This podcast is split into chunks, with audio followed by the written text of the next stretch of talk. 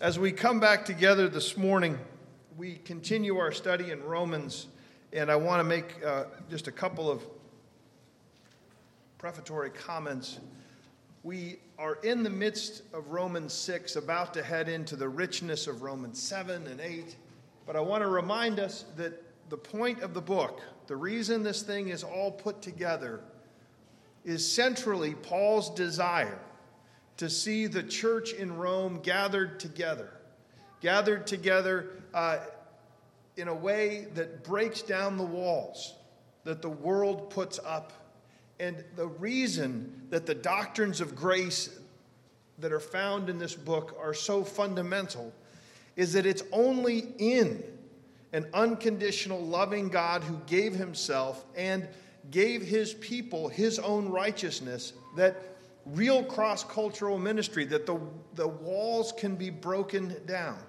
Because if we are left to do the math, to try and figure out if our version of God is better or where we come from is a privileged position that gives us a little bit more oomph and a little bit higher status in the church, anything that we bring into our relationships within the community of faith from the world that are means by which we understand our significance and God's relationship with us will be detrimental to the ability of the church to be what Paul regularly tells us it can and should be, which is a body, a unified body, working together, clearly different, clearly having different roles and gifts and abilities and yet nonetheless, one part is not greater than the other. And so it is this drive that gives Paul the uh, impetus to make sure that in the first couple of chapters we understand God has a reason for judging people because all people, Jew and Gentile, fall short of the glory of God. All of them have a desire to be their own God. All have sinned and therefore God is in the right to judge both Jew and Gentile. And that when he does, he will use his righteous character as the only legitimate standard by which we will be judged. And whether that is in the common grace revelation in all of creation, that all of us have a tendency to hide from, the knowledge of God is there for us, and yet we twist it and we hide from it, or whether it was revealed in the law of God on Mount Sinai in the revelation to Moses and what followed. Doesn't matter which way God reveals himself, his character and his nature. It is always his character and his nature that is the standard. The bar can never be lowered. And so we are in the midst now in six of understanding how our union with Christ in his death and resurrection is our only hope to deal with the just standard of God and therefore create an opportunity to count one another as brothers and sisters in Christ. We're in chapter 6, verses 5 through 11 this morning. Hear now God's word. For if we have been unified with him in his death, like his, we shall certainly be united with him in a resurrection, resurrection like his. We know that our old self was crucified with him in order that the body of sin might be brought to nothing, so that we would no longer be enslaved to sin. For one who has died has been set free from sin. Now, if we have died with Christ, we believe that we also will live with him. We know that Christ, being raised from the dead, will never die again. Death no longer has dominion over him. For the death he died to sin once for all, but the life he lives, he lives to God. So you also must consider or reckon yourselves dead to sin and alive to Christ, alive to God in Christ Jesus. The grass withers and the flowers fade, but the word of our God stands forever. Please pray with me. Heavenly Father, what a delight to read words with such power to transform all of creation, to renew the human heart, and to put us again on a road of life and light, a road that is presided over and accompanied uh, by you. We ask, Lord, that we would walk in that road, walk in that newness of life, and delight in your presence. And whatever is said this morning that is not true or useful for the building up of your people, may those words quickly be forgotten. Amen. And so I give that summary uh, because what we're going to have to do uh, in reflection of time is move pretty quickly through verses again that are so rich and could be spoken of uh, for many, many days and have thousands and thousands of pages written about them. But I want to start in verse 11 and work our way back up through because it is important to learn how to do the math of the kingdom of God.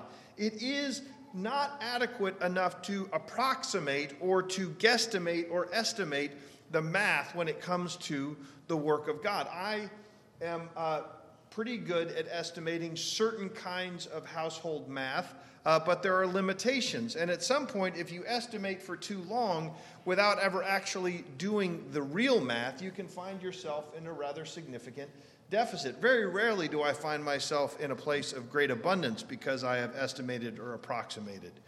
There is a reason I estimate and approximate. It, it usually makes me feel a little better because I'm, I'm somewhat concerned that if I actually did the real math, I might be unnerved by what the real numbers are. If I have an idea in my head that it's around X, that's a little different than finding out it really is Y. Now, thankfully, Artis deals with real numbers, and so when I do occasionally look in, I find that Y is more than it would have been if I had just continued to approximate.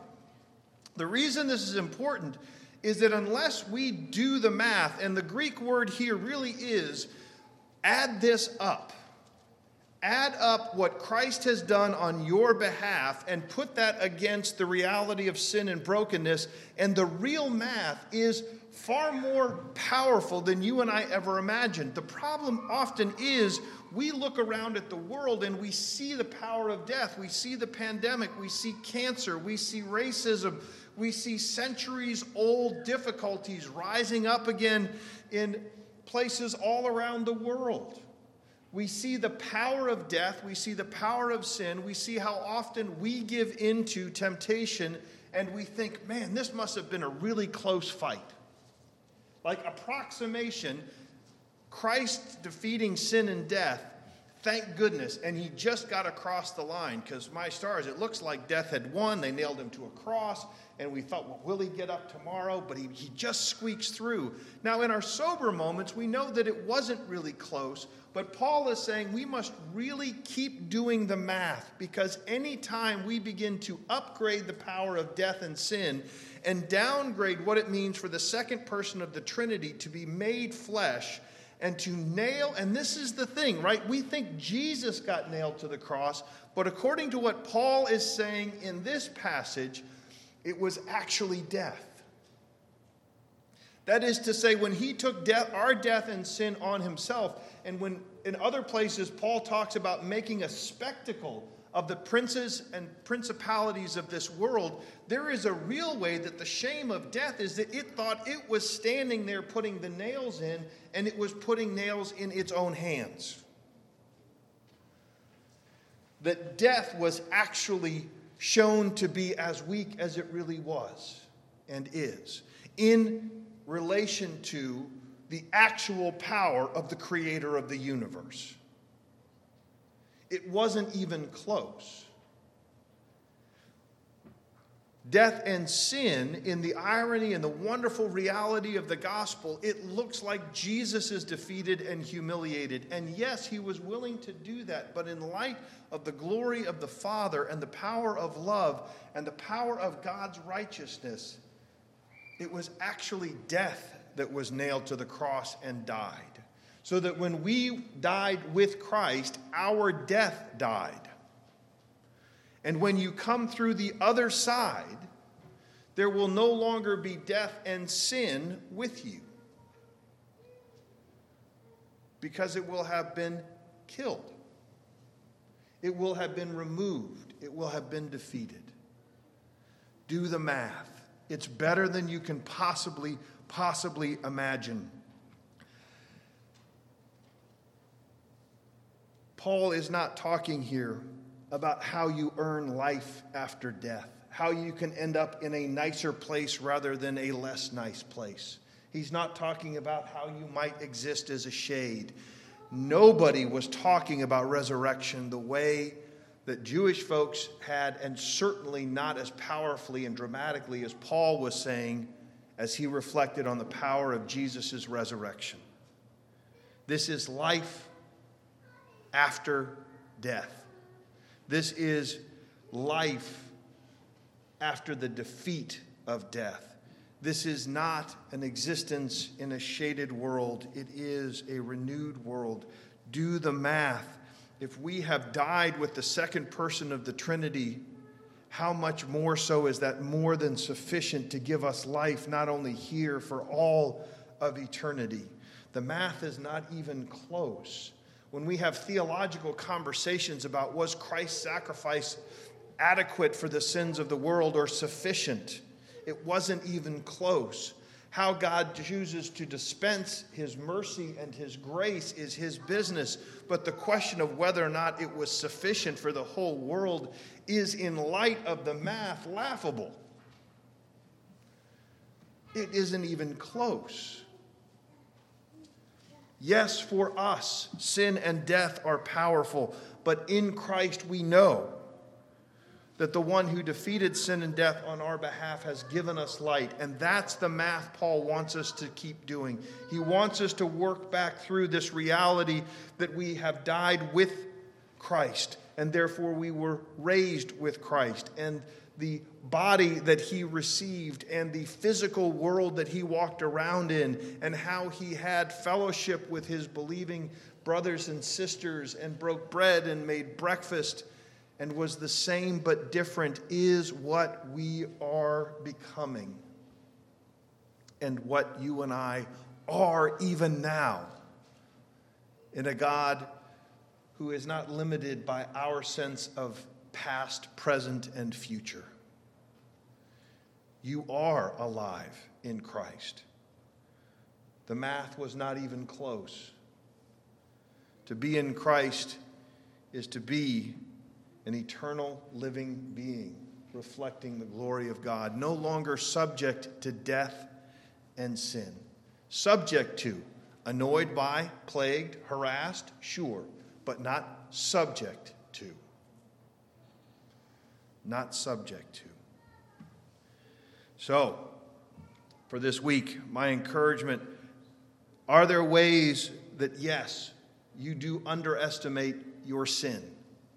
Because one of the uh, other points that I could preach in a longer sermon is that one of our broken ideas is that, yes, we can underestimate God's power, but we can also sometimes underestimate our sin, because that means we don't need as much of God's power. If we have a small God, we have a small view of sin. I need a little help because I'm a little off kilter. For us, our sin is death, something we could not defeat. So we need a bigger God and that sin is deeper and more profound than we usually take credit for. Hence, the first four chapters of Romans. We can even mess up the law and take pride in the very thing that should bring us peace and humility with God. What ways do you underestimate your sin? And then, of course, which ways do you overestimate your sin? When do you give sin power over you that it doesn't have? When do you think that you're subject to sin rather than harassed by sin? How are you under, I mean, sorry, how are you overestimating your sin? And then lastly, how do you underestimate God's work through Christ? It is doing that math, being overwhelmed, reflecting on the power of God in the Psalms, where it's so clear that it wasn't even close, that it couldn't have ever been in doubt, That when Jesus says, if there is any other way, that is a recognition of the pain and the suffering and what will be an unfathomable break and loss between He and the Father on our behalf. But it's not a question of whether or not the fight was ever going to come out any differently. It's a recognition of the weight of what Jesus did, not a question of the power of what it accomplished. In what ways do you and I underestimate God's work through Christ?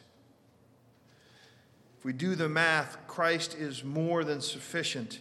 It puts the power of sin and death in their proper context, and it allows the light and love of God to fill us in a way that creates new life, that creates new community. It is another important doctrinal truth, another piece of this thing that Paul is building called the community of faith by the Holy Spirit. It is one more truth that makes that absolutely secure. That when we do the math in Christ, it allows me to be a person of life and to put sin in its proper context, something trodden under the foot and the reign of the King who is here and who is coming. Let's pray. Heavenly Father, we ask that you be merciful to the preaching of your word. Lord, we thank you that you are one who has won an overwhelming victory. And we ask that as we contemplate our own brokenness and sin, which we are right to do, that it is always recognizing that your love and grace was so overly sufficient, so prodigal, so lavish, that we can rest that you are a God who has saved and brought life.